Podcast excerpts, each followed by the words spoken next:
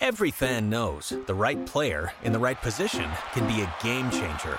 Put LifeLock between your identity and identity thieves to monitor and alert you to threats you could miss. Plus, with a U.S.-based restoration specialist on your team, you won't have to face drained accounts, fraudulent loans, or other losses from identity theft alone. All backed by the LifeLock Million Dollar Protection Package. Change the game on identity theft. Save up to 25% your first year at LifeLock.com slash aware.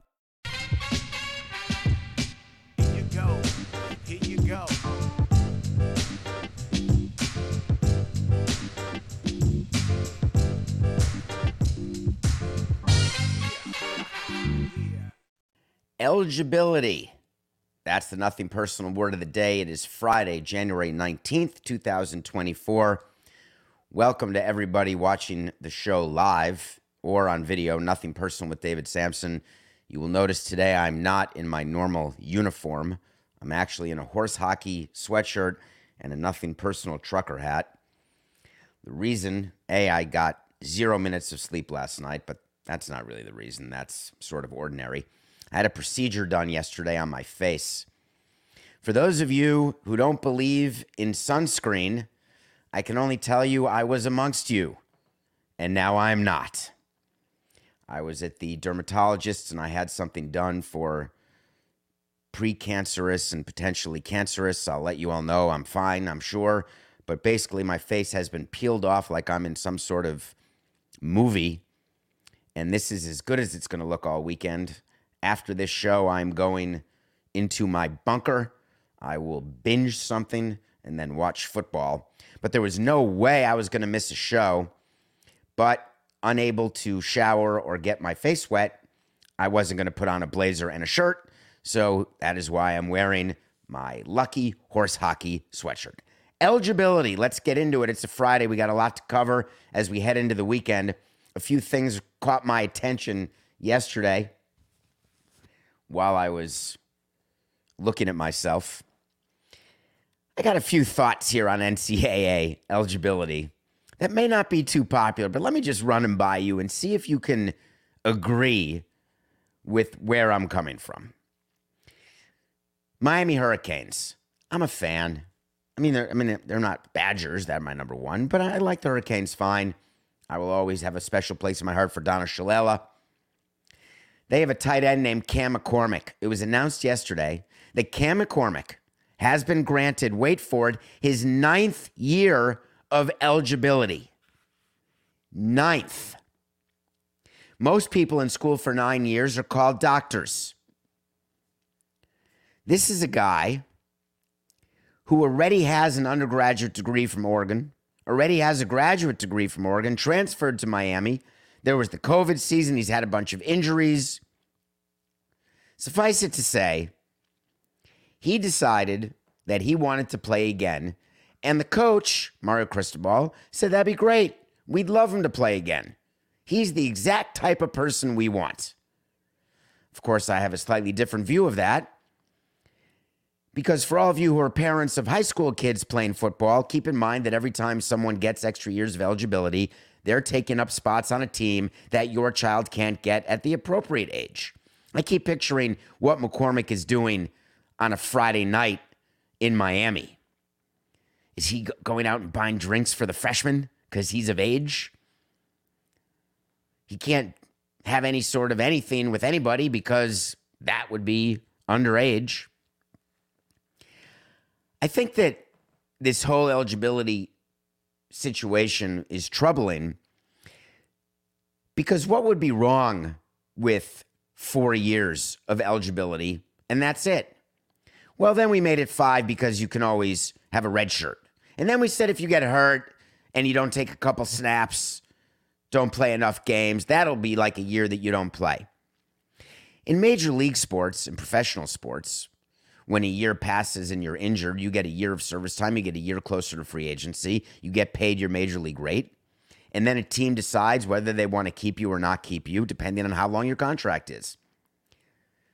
Major League Baseball has a union, the National Football League has a union. The union is there ostensibly to protect the players, but really it's to make sure that everyone understands the rules of engagement and the rules of engagement are being followed. The rules of engagement in college are changing. And that change is manifesting itself in the retirement of Nick Saban because he couldn't take it anymore, like he was in the movie Network. It's changing with what happened with NIL. It's changing with people jumping into the transfer portal. It's changing with players who are appealing to the NCAA to try to get more years of eligibility when they're not where they want to be in the major league draft. Baseball has something like that. If you don't like where you're drafted out of high school, no problem. Go to college. But if you go to college, you got to play there three years. Unless you're Scott Boras's client and your name is Bryce Harper, then you can go to a junior college and then you can just play one year and then you can get drafted again. I think we should forego all of it. You're able to be drafted, get drafted. Basketball said you can go to college or we're going to start these academies where you can get paid early. Why are all these leagues trying to do all these things? And I include the NCAA. As a president of a team, I have one goal. It is not the education of my players, it is not having them have a college degree. It is having players, the top 26 players, my time it was 25, but the top 26 players out of my 40 man roster at the big league level, helping me win as many games as possible for as few dollars as possible. And lest you think I'm the only one who thinks that way, there is not one team who doesn't think that way, even Steve Cohen. If the best players for your team are right out of high school, they should be allowed to play in the NFL. But they're not. If the best players on your major league team are right out of high school, they should be allowed to play in your big league team. But they're not. Some players need four years, some need three years, some need one year. Why not allow for all teams in the professional level to have their choose, their pick of the litter? If you've got a young player who's ready to go, draft the young player and take him. I always said to the commissioner, why can't every player be available for the amateur draft at all times? And if they don't want to sign with the team, they don't sign with the team. But I want the ability to draft anyone at any time. And by the way, I feel the same thing about this football situation. I don't want to give extra years of eligibility. Now, these are players who, in theory, may be pros, may not be pros. Tua's brother, he just got an extra year of eligibility taken away from him. He wanted to get a sixth year, but NCAA, in one of the few things they still do, they ruled no, no, you're done. So he's now got to enter the draft. He wanted another year of eligibility because he thought, let me play one more year at Maryland, put a ton of great numbers up, then I'll go higher in the draft, get some of that extra guaranteed money that we talked about in previous shows. This is a very common thing that these players are doing. And the solution is the solution I've been calling for since everyone's been crying from Jim Harbaugh to everyone from Ed O'Bannon on forward. How about this? How about you're saying that he was going to transfer out of Michigan? All right, he was, was going to transfer out of Michigan into the portal to try to get more NIL money. Transfer out of Maryland, excuse me. Either way, my point is the same is that he wanted to be drafted higher than he is projected to be drafted, and now he's going to be drafted. So, what I'm calling for is very simple, very simple to enforce. Ready? Total and complete free agency in college sports with unions for all college athletes. You're going to think that's hard to imagine that I'm calling for unionization. When I saw the minor leagues unionize underneath the umbrella of Major League Baseball, how about every college football player unionizes under the umbrella of the National Football League? And as part of that, players can play for whoever they want to, whenever they want to. You get four years. You're hurt, sorry, three years. You're hurt twice, two years. You're undrafted, then you're an undrafted free agent. You're drafted, you're the property of the team. You don't want to sign, you have to sit out a year. If you're a college like Alabama or Michigan or anybody else and you want to get a top high school player, offer him a three year deal. Pay him. You want the top recruit, get him. That's the system everybody wants, isn't it? It's way easier to patrol. It's way easier to protect the rights of players. It's way easier for teams to have a budget. But David, you'll have the haves and the have nots. Yep, like we do now. What I the reason I was against NIL is I told you that dollars are fungible, and when boosters are giving money to, directly to players, they're not funneling it through the school. The school then loses the ability to decide how to allocate resources. It's why sometimes when you give money to a college and you give for a specific project, but then somebody calls you and says, Could you just give to the president's fund or the parents' fund or the annual fund? Because when you give to a general fund, that's under the general direction of the people at the school, and they can spend it on desk chairs, they can spend it on endowed chairs, or they can spend it on snow shovels.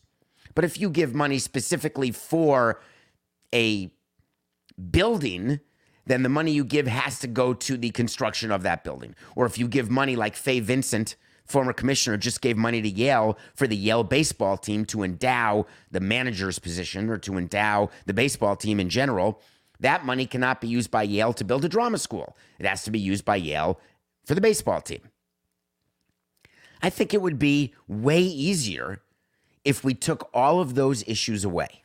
So, here's what I'm going to ask so we can avoid Brock Purdy's brother transferring to his third school in four years.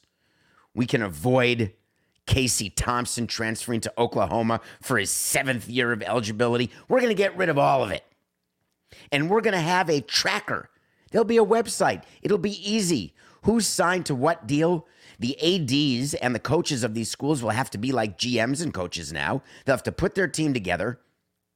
You'll still have helicopters landing on high school fields, but you'll be offering contracts. More money going to younger players, more guaranteed money. Hey, you sign a three year, $15 million deal to go to Alabama and you stink, or they sit you for a year, whatever. You're getting your 15 million. I think it could actually work, Coca. I really do. College football and eligibility is such a mess. I don't know if you saw what happened in the ACC. You know the lawsuit? I don't remember what episode it was, Coca. I'm sure you do. And I'm sure that our listeners do. And for that, I appreciate it. For me, I don't. FSU is trying to get out of the ACC. The problem is FSU granted its media rights to the ACC. The ACC bundled the media rights, sold them. They're in the middle of a long term deal with John Skipper's former ESPN. And now FSU wants to get out of it so they can get out of the ACC. FSU is now subject to a amended complaint by the ACC saying you don't want to be a part of us? Guess what? We don't want you involved in any of our operations. We no longer want to be forced to give you any information about anything that we're doing.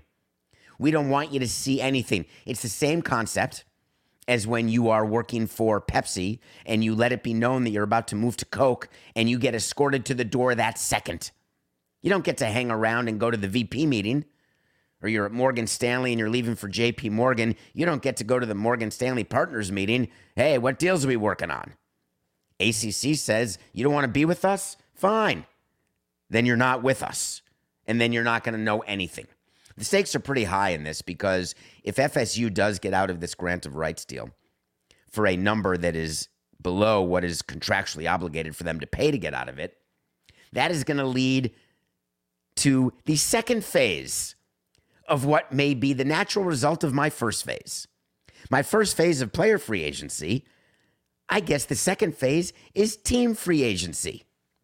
That'd be amazing. Hi, I'm David Samson. I don't want to be in the National League East. This year, I want to be in the American League Central.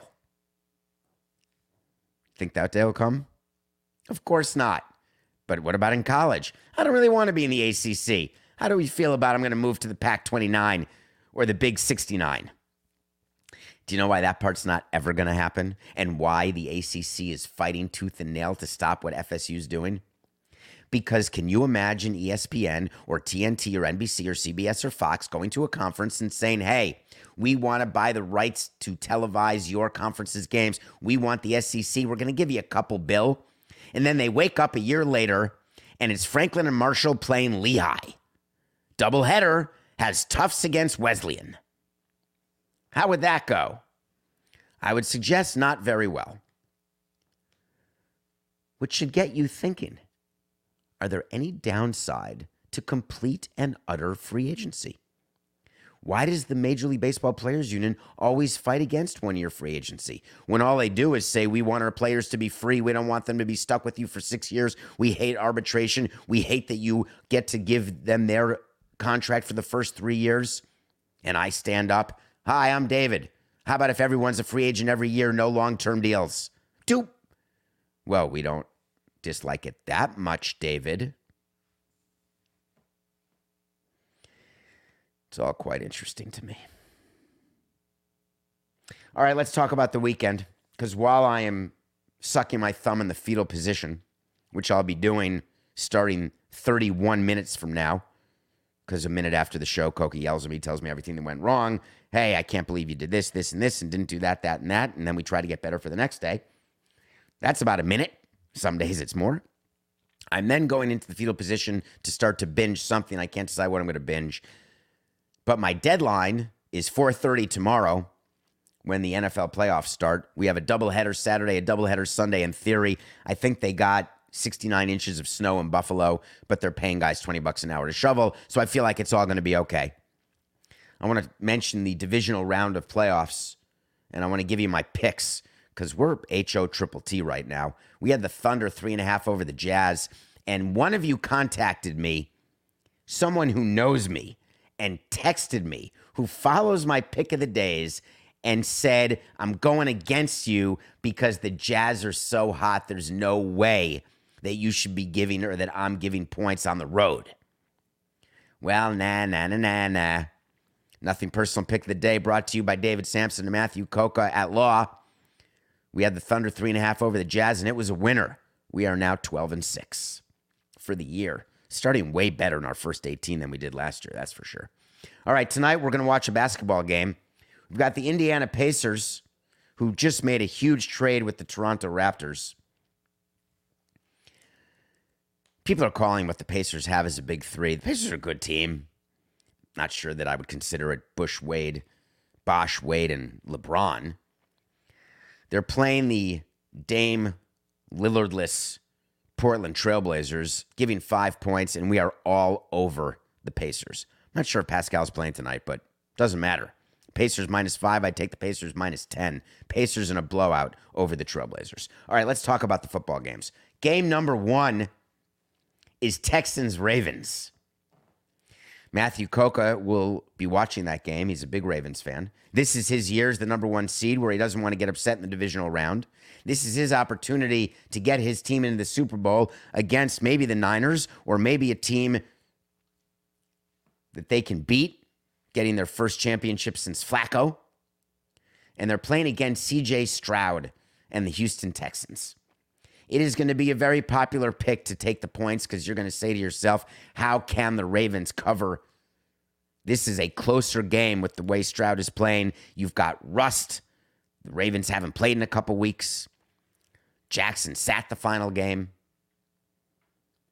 Guess what?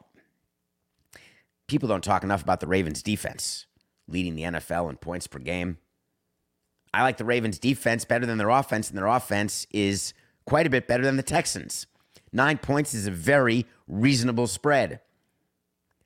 Lamar Jackson will not lose this game, and CJ Stroud will learn from this game, much in the way the Bulls had to beat the Pistons to get to where they were. There's always a team you have to get through to get where you want to get.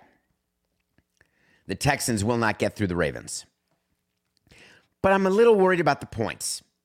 So, in order to deal with that, we're going to take the Ravens to win the game. But because we have to lay so much just for taking the Ravens on the money line, we're going to add a second team. We're going to add the Niners. To me, the Niners Packers game, I am rooting for the Packers because I love the Packers. The Packers will turn into pumpkins this week, and it's going to make Jerry Jones crazy. He's not going to change his mind about Mike McCarthy, especially after Mike McCarthy's press conference. Side note, Coca, did you see it? So good. Be with us. We're good. We're going to learn. We're going to be right back. I'm not sure what you expect a coach to say. It's like Mike Tomlin the day after saying, Don't talk to me, storming out of his press conference, saying, No, I'm in a better mood now. They violated their 30 minute rule. I'm in a better mood now. I want the extension. I want to keep coaching. I love these guys. I love this team. I love the Packers. I love love. I love loving love. I want love to win the Super Bowl because of what it would do to Rodgers and John and Woody Johnson. I just know they're going up against a team that is my pick to make it to the Super Bowl. So I am taking the Ravens and the Niners in a money line parlay. But to show you how much, and we got to lay 196 for that. But to show you how much I like the Niners, my other pick of the day on Saturday is the Niners covering against the Packers. They've got to win by nine and a half points. I think they will. It does not take anything away from the Packers did. But what Jerry Jones will, by watching this game, and he'll tell you he didn't watch it, but he will. When the Niners blow out the Packers, it's going to make him feel despondent because when we would lose to a team that would then lose big to another team, we would use the transitive property of losing to say, "Oh my God, we're that far behind that other team." So, so, um, so, so Jerry Jones would say, "My God, we're that far behind the Niners." All right, I got one more play for you. The NFL is most excited for the Bills Chiefs game, as they should be. Josh Allen or Patrick Mahomes is going to the AFC Championship. In a dream scenario, you'd have Allen against Lamar Jackson or Mahomes against Lamar Jackson in an AFC Championship. Obviously, I believe that dream will come true. So, Patrick Mahomes, someone pointed out to me, has played a road game before. And I came out and said that he's never played a road playoff game, only at a neutral site. Coke, it was pointed out to me, and please confirm that Patrick Mahomes played against the Tampa Bay Buccaneers in a Super Bowl against Tampa. So it's like a home game for Tampa. So that's like a road game for Mahomes. But the person who said that to me on davidsamsonpodcast.com, I unfortunately have to take umbrage with your point of view because a Super Bowl game, even in a home stadium, is controlled by the NFL. Season ticket holders for the Tampa Bay Buccaneers have zero standing to go to a Super Bowl in Tampa Bay. They certainly don't get their own seats.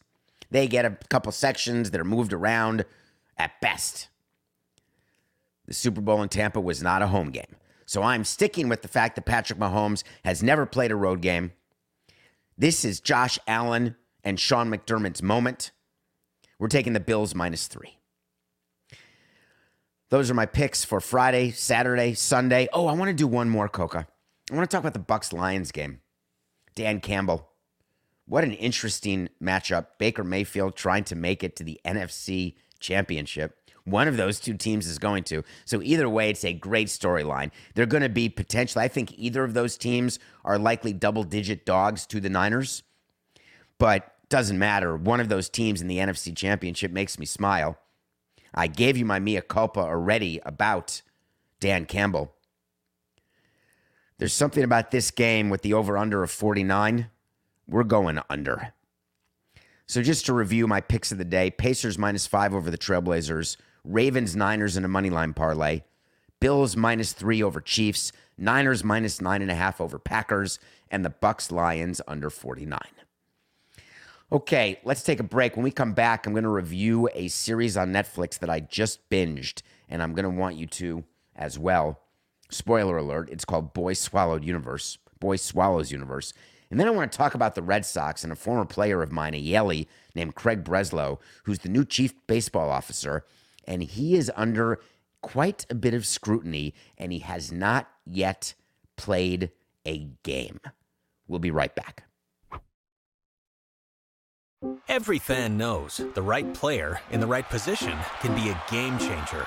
Put LifeLock between your identity and identity thieves to monitor and alert you to threats you could miss. Plus, with a U.S.-based restoration specialist on your team, you won't have to face drained accounts, fraudulent loans, or other losses from identity theft alone. All backed by the LifeLock Million Dollar Protection Package. Change the game on identity theft. Save up to 25% your first year at LifeLock.com slash aware. Welcome back to Nothing Personal. It's David Samson playing a little hurt today. If you're with me on Nothing Personal with David Samson YouTube channel, thank you. I appreciate you. There's no way we're taking a day off because we don't do that. Please use sunscreen. unless you want to look the way I look now. All right, there's a show out of Australia on Netflix called Boy Swallows Universe. It stars Bryan Brown, who you may know as Rachel Ward's husband. You may know him from Cocktail with Tom Cruise and Elizabeth Shue. You may know Simon Baker from Devil Wears Prada. Who you don't know is a 14 year old named Felix Cameron. I want you to Google Felix Cameron because you are witnessing childhood acting greatness. In a seven episode series based on a book, based on a true story, it's about a family. It is a tough watch. I watched it with subtitles because there's heavy Australian accents and there's a lot of things you want to catch. The reason why it's tough is there's domestic violence involved, there's tremendous poverty, there's abuse, there's love, there's group hugs, there's drug use, there's crime, there's punishment, and there is a little bit of extreme measures. That's not a spoiler alert. Boy Swallows Universe, seven episodes. 10 minutes into episode one, I got myself more comfortable because I knew there was going to be a one day binge of this show. If you have not watched it yet, please do. And focus on the character Eli. Not the youngest Eli, not the oldest Eli, because you see Eli over a period of time. The middle Eli. You'll know him because he's the star. This 14 year old, who was 13 at the time of filming, I assume, carries the show and he carries it into greatness. I'm talking about a better performance than Jacob Tremblay in the room with Brie Larson. And that was a performance. I'm talking a performance better than Tatum O'Neal in Paper Moon or the Bad News Bears. I don't know that I've seen a better performance by a child actor. Anna Paquin, Academy Award winner. I can't remember the name of the movie now, which is going to make me crazy. I can't believe it, Coca. The piano. Thank you, Coca. How did you come up with that so fast? Boy Swallows Universe. Please check it out on Netflix. You're welcome. Start at like, you want to watch The Hour of Le Batard? Fine. Go to 10 o'clock and then go to work. Then binge. Go all night. Believe me, it'll be worth it. I mean, depending on your options. All right, I want to talk about the Boston Red Sox. Remember, they fired Chaim Bloom and they hired Craig Breslow. Craig Breslow was a player of mine. We had him for a year. Love him as a Yalie. Difficult in the clubhouse. And I'm going to admit, Coca, you don't like when I go too far in the kimono. It is scary to have smart players. If you have too many smart players, you lose control of the clubhouse, you lose control of what you're trying to accomplish. And it's not saying that I want stupid. It's not saying that I promote stupid. I'm saying that for a player who's smart, they don't have all the information. So, therefore, they're smart without all the information. That means they're making decisions or conclusions that aren't based on complete fact, but they think they are. Therefore, they're arguing with you about things. So, therefore, you have to bring the player inside the operation of the front office to let them know why you're doing what you're doing, and then they agree with you. Done that with a bunch of players. And I don't begrudge it. I didn't mind it. I had a relationship with the players. I was fine talking to Giancarlo, Tom Cole, or Craig Breslow. We've had many, many, many. AJ Ramos, many, many players. Conine, Lowell. I mean, it's too many to name who I would, who were very smart, and I wanted to do things. They'd look askance. I'd explain, and then we'd be okay. Craig Breslow was hired as the chief baseball officer for the Red Sox, and the Red Sox are getting absolutely pummeled. And I don't want to go through the same narrative that I've done with you before saying, give me a break. The Red Sox have delivered you four rings since John Henry and Tom Werner bought the team. You could not win for a hundred years and you'd still be on schedule. The schedule of winning once every 30 years, which is what a team is theory supposed to do. You're supposed to win once every 30 years. Isn't that the math? Sort of like roulette. You're going to get number 12 every 36 spins unless you've got green zeros, and then it should be every 38 spins, except they don't pay 38 to 1. Huh, house advantage. I have no idea why that was in my brain. So they're having a winter weekend and the owner spoke, Tom Werner. John Henry was not there. People were furious. Where is he? Is he trying to sign Mbappe? Is he focused on running the Penguins TV station or the Penguins or the Pirates TV station? Or is he focused on Liverpool? How about Roush Racing? What's he doing? Why isn't he here answering our questions? We've got questions. I didn't really ever want our owner talking to fans or answering questions because you just don't know what's going to be said. And when owners speak, it's like E.F. Hutton.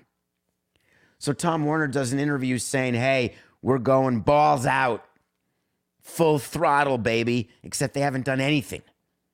So he got criticized for that. So then they had Craig Breslow speak. And I remind you, this is a smart, smart man. And one of his quotes, and he said this to Chris Cotillo. If I pronounced your name wrong, Chris, I apologize. I follow you on Twitter. You're terrific. And I think we've met. I just, I don't know if the L is soft or hard or long or short.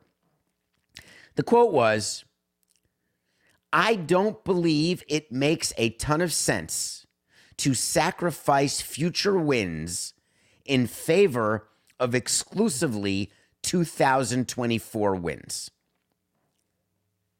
That's the quote. What do you think he means by that? Well, here's what he means. He's saying, I don't really want to sign one guy to a one year, 18 or 22 million dollar deal in a thought that my team will be better in 24, but I'm taking up starts and experience from a guy who can help us win in 25. I don't want to sign an outfielder to a one year, $24 million deal because it'll take at bats away from someone we're developing to be our everyday player in 25 and beyond. The Boston Red Sox are one of 30 teams who should share this philosophy.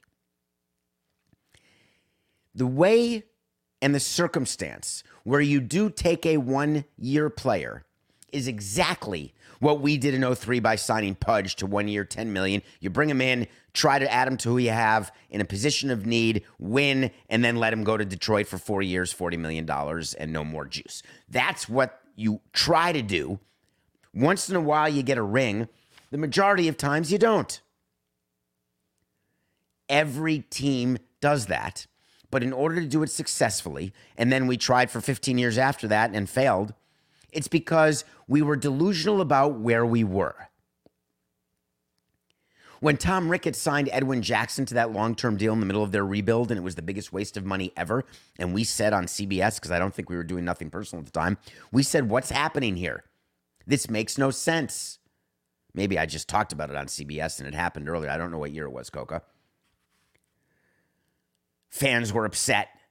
The Cubs were losing too much. Just sign a player. Waste of money. The Boston Red Sox, as they stand, for whatever reason, was it letting the curse of letting Mookie go? Maybe that was it. Unlikely. The curse of signing Chris Sale to an extension when they didn't need to. Maybe that was it. Whatever the case is, the Boston Red Sox in 2024 in the AL East, they are not going to win the division. They are not a playoff team.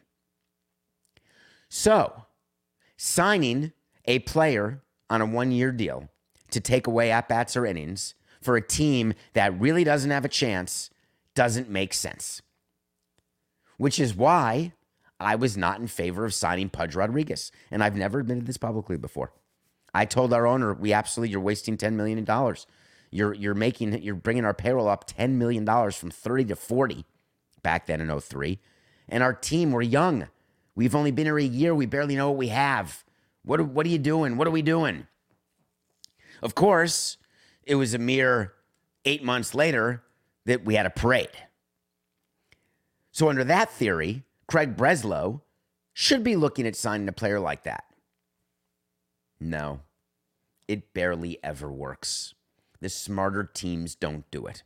But here's what else the smarter teams do they don't say it. You're trying to sell tickets in 24. You're trying to go into spring training so the manager can meet the team and say, hey, forget the projections, PECOTA. We have what we need in this room right now, and we're going to need every one of you. We'd always say that because the first day of spring training, there's 66 players there. And one of our opening lines, I would say this every year, and so would the manager. We're going to need every one of you at some point during the course of the year. Of course, two weeks later, you've released 10 of them out of the organization completely. They were minor league free agents. But let's not quibble. We're going to need every last one of you to make a run of it. It was always funny when we said that. I always wondered what players thought when they'd hear that. Like they knew they were brought in. They they have a date of like two weeks later where they have to be released or added to the roster, and they know if they don't, you know, start hot in spring training or whatever, the injuries don't happen, they're just going to be released. I wonder if they just roll their eyes and say, "All right, let's go to PFP. Let's go golfing." I just don't think it's smart to ever say it publicly. There's a lot of things that people are saying publicly now that don't make sense to me. When I was in public for all those years, I always had an agenda. There was a reason I was saying something because I needed something at that particular moment. I needed to know what other teams were interested in other players. I needed to do something involving a new stadium. I needed to do something involving a corporate transaction. There was always something. It's not sociopathic, it's just business. No, no, that's not the end of the show. It's just business. Word came out yesterday that the Chicago White Sox, your favorite team, the team that's likely going to lose a hundo this year under new GM Chris Getz, same owner, no more La Russa though. They are in quote serious discussions, serious discussions about a new ballpark. Remember all the stuff when Jerry Reinsdorf met with the mayor of Nashville during the winter meetings and everyone acted like their pants were on fire? Oh my God, the White Sox are moving to Nashville. And I said, No chance, toilet pants. Of course not. It's called leverage. And also wanting to get out of the suite and out of the bubble in Nashville and just hang out with the mayor for a moment or two. Well, now the White Sox are in very, very serious negotiations. Are there any other kind? It's a few good men reference. I don't think there's any other kind. When I do negotiations, I'm always serious. I may not want to do a deal. I may not be serious about doing a deal, but I may be serious about not doing a deal. Either way, I'm serious about something. I'm not here to waste time. So the White Sox are in serious discussions with the owner of a plot of land in the South Loop. It's a little bit further north of where they are now. People are poo pooing guaranteed rate field as the old retro ballpark. It opened in 91. It's outdated. It stinks. There was no development around it, lest you think Marlins Park is the only park with no development around it. Believe me, it's not. No development around it. Jerry Reinsdorf is very aware that he needs development. It's a copycat world. All the other owners are getting all the villages. He needs a village. Damn, the Bears are looking in Arlington. They bought 369 acres. Still don't have a deal to move to Arlington. So there's a 62 acre parcel down at Roosevelt Road and Clark Street. And they're seen about building a stadium. And the White Sox are dealing with the mayor and the owner of the land. And then there was a statement. And the statement was pretty good. It came from the mayor. This is the mayor of Chicago who's trying to keep the Bears, who's trying to figure out how to keep the White Sox. His office said Mayor Brandon Johnson and White Sox Chairman Jerry Reinsdorf met to discuss the historic partnership between the team and Chicago. Let me stop you there. In every meeting I've had with mayors and governors and presidents, do you know what doesn't come up ever? Not one time. Hey, Weren't you so happy during the 97 World Series? I mean, that was historic. You think Jerry Reinsdorf and the mayor, you think they sit down? Hey, uh, can you leave us be for a minute? We're going to just meet the two of us. Hey, do you remember back to the Black Sox scandal? Hey, we've been here for like over 100 years. I think that we owe it to the people of Chicago to keep the White Sox right here. Oh, yeah, you're right, Mayor. I owe it to the people of Chicago. No, no. I owe it as the mayor to keep you guys here. No, no, I owe it to keep you here, me here, us here. It's so ridiculous. But the statement continues. We discussed the historic partnership and we discussed the team's idea for remaining competitive in Chicago in perpetuity couple things about public statements. I love when they say perpetuity. Of course, a new lease with the White Sox would not be in perpetuity. It's not like a 99 year ground lease. It'll be like 38 years, 36 years, 30 years, never perpetuity. So don't use the word. Number two, why do you think that Jerry Reinsdorf has an idea of what it means to remain competitive. Let me just think for a minute what he said in the middle of a meeting. Mr. Mayor, you understand that for me to be competitive, I need to have a lot of revenue that comes to me that I don't have to disclose to baseball for purposes of revenue sharing. I'm going to need to develop a whole bunch of land around a stadium. And then I'm going to need a whole bunch of local revenue that is subject to revenue sharing because the current stadium Thank you so much for that help in 91. But the current stadium, when I threatened to move to Tampa Bay, but you knew I was never going to move to Tampa Bay, but I told everyone I was going to move to Tampa Bay. But of course, I had no permission to move to Tampa Bay. But that said, you thought I was. I need way more stadium revenue. Then we can have higher payrolls and be competitive. Has that been the issue with the White Sox? I'm just asking for a friend. Does anyone think that it's been a payroll issue? Why the White Sox have not been competitive since the days of Ozzie? It's laughable. Good luck. They're going to get it, of course. All right, let's talk about the Houston Astros for a minute before we go. I want to end my week talking about the Astros. I have a thing about the Astros because I love their new manager. You may not remember their new manager is Joey Espada. Joey Espada was our infield coach, our third base coach, many years outstanding. Simply outstanding. I'm so happy. He knew he was getting the job post Baker. Congratulations to Dusty Baker going to work for Larry Baer with ownership issues in San Francisco. That's funny. But it's really good that Joe Espada is there. And word came out yesterday from Ken Rosenthal, who's got the insight into everything that's happening, that the Astros are in play for Josh Hader. And that made me smile because Josh Hader wants to get paid more than Edwin Diaz. And Edwin Diaz got $105 million for five years from Steve Cohen. Remember the year that Steve Cohen said, Hey, my name's Steve Cohen, and I like my tax threshold so much that I want to put it in the rearview mirror. I know a thing or two about offering closers record deals. The offseason of 2016, I negotiated to have Kenley Jansen, a Marlin instead of a Dodger. He was a free agent and Aroldis Chapman, a Marlin instead of a Yankee. He was a free agent. Offered them both five year deals. Offered Jansen five years of 80. Thought we'd get him. Called up the Dodgers and said, I got 80 million from the Marlins.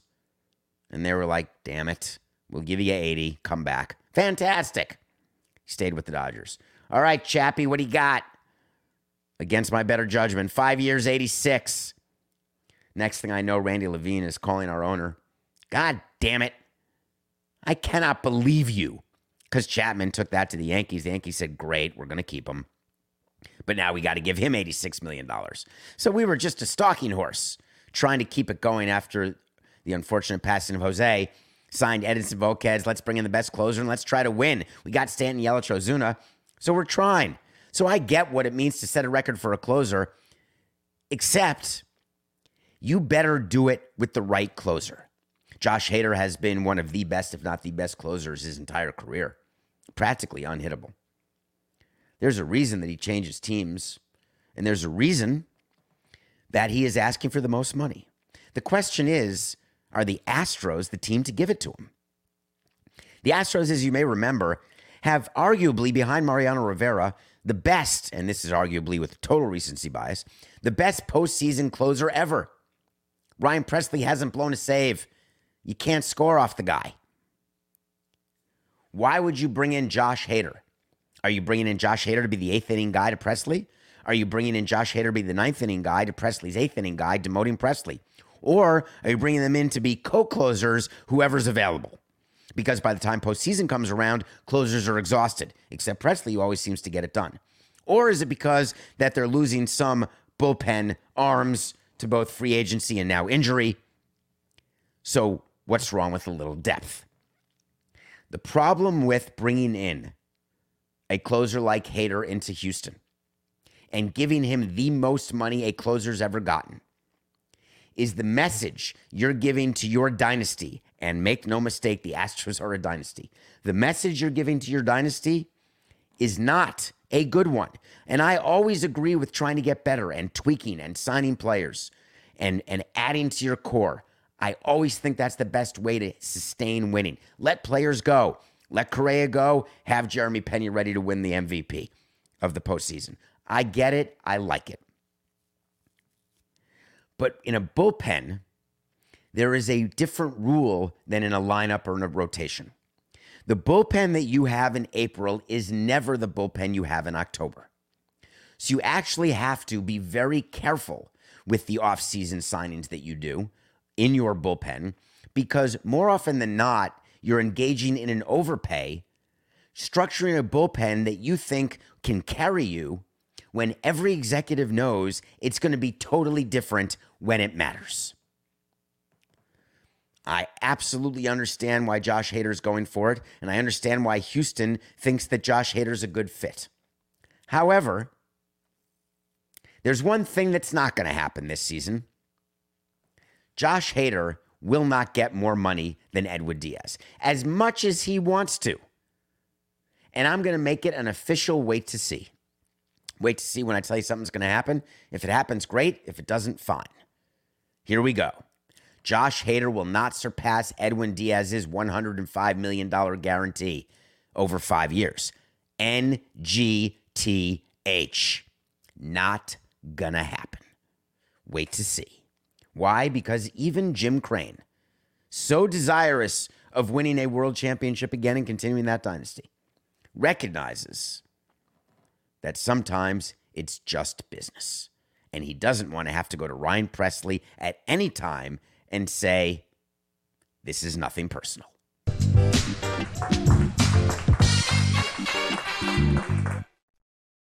Every fan knows the right player in the right position can be a game changer. Put LifeLock between your identity and identity thieves to monitor and alert you to threats you could miss. Plus, with a US-based restoration specialist on your team, you won't have to face drained accounts, fraudulent loans, or other losses from identity theft alone.